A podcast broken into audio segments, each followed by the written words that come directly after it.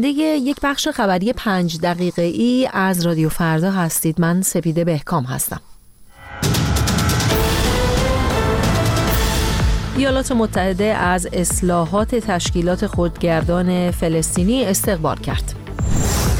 آژانس بین المللی انرژی اتمی گزارش داده جمهوری اسلامی ذخایر اورانیوم 60 درصدی خود را کاهش داده است. و دوازده فعال حقوق زنان ساکن رشت روز پنجشنبه محاکمه خواهند شد. ایالات متحده روز دوشنبه از اصلاحات تشکیلات خودگردان فلسطینی به عنوان گامی در جهت اتحاد مجدد کرانه باختری و غزه استقبال کرد. متیو میلر سخنگوی وزارت خارجه آمریکا به خبرنگاران گفت آمریکا بر این باور است که این گام ها مثبت بوده و گام مهمی برای دستیابی به غزه و کرانه باختری تحت حکومت خودگردان فلسطینی هستند. روز دوشنبه محمود عباس رئیس تشکیلات خودگردان فلسطینی با استعفای نخست وزیر تشکیلات خودگردان موافقت کرد.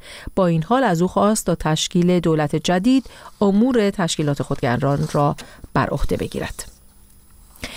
آژانس بین المللی انرژی اتمی در گزارشی محرمانه اعلام کرده ایران برای نخستین بار میزان ذخایر اورانیوم غنی شده 60 درصدی خود را در سه ماه گذشته کاهش داده است.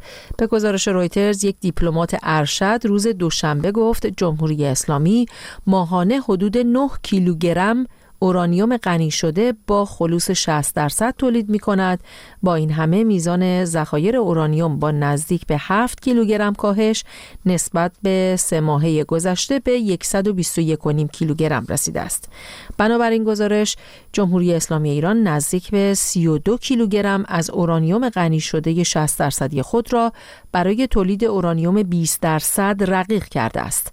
خبرگزاری فرانسه نیز به نقل از دیدبان هسته‌ای سازمان ملل اعلام کرده است که ذخایر تخمینی اورانیوم غنی شده ایران به 27 برابر حد تعیین شده در توافق هسته‌ای 2015 رسیده است. آژانس بین المللی انرژی اتمی تاکید کرده که سخنان مقامات ایرانی نگرانی این سازمان را در مورد توانایی تکنیکی تهران برای تولید سلاح هسته‌ای افزایش داده است. جلسه رسیدگی به اتهامات دوازده فعال حقوق زنان ساکن رشت روز پنجشنبه دهم اسفند ماه در شعبه سوم دادگاه انقلاب رشت برگزار خواهد شد. به نوشته وبسایت بیدارزنی بازداشت گسترده این فعالان حقوق زنان و فعالان سیاسی در مرداد ماه با یورش مأموران امنیتی به منازل شخصی آنها در شهرهای رشت، انزلی، لاهیجان و فومن انجام گرفته است. هنوز منابع رسمی اتهامات این افراد را اعلام نکردند. جلوه جواهری، زهرا دادرس، فروغ سمیعنیا و هومن تاهری از جمله این دوازده تنند. در آستانه سالگرد جان باختن محسا ژینا امینی در بازداشت گشت ارشاد جمهوری اسلامی ایران موج گسترده ای از فشار به فعالان حقوق مدنی و زنان و تهدید خانواده های کشته شدگان را به راه انداخته است.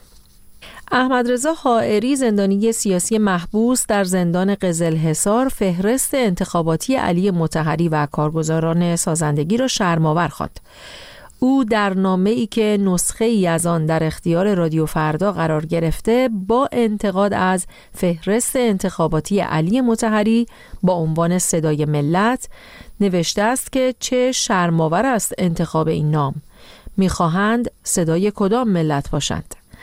پیش از این نرگس محمدی برنده زندانی جایزه نوبل صلح در بیانیه ای انتخابات پیشرو در ایران را نمایشی و فرمایشی خواند و آن را تحریم کرد. ششمین دوره انتخابات مجلس خبرگان رهبری روز 11 اسفند همزمان با مرحله نخست انتخابات دوازدهمین دوره مجلس شورای اسلامی برگزار خواهد شد. به پایان این بخش خبری از رادیو فردا رسیدیم. خبرهای بیشتر رو همیشه می‌تونید در وبسایت ما به نشانی رادیوفردا هم دنبال کنید.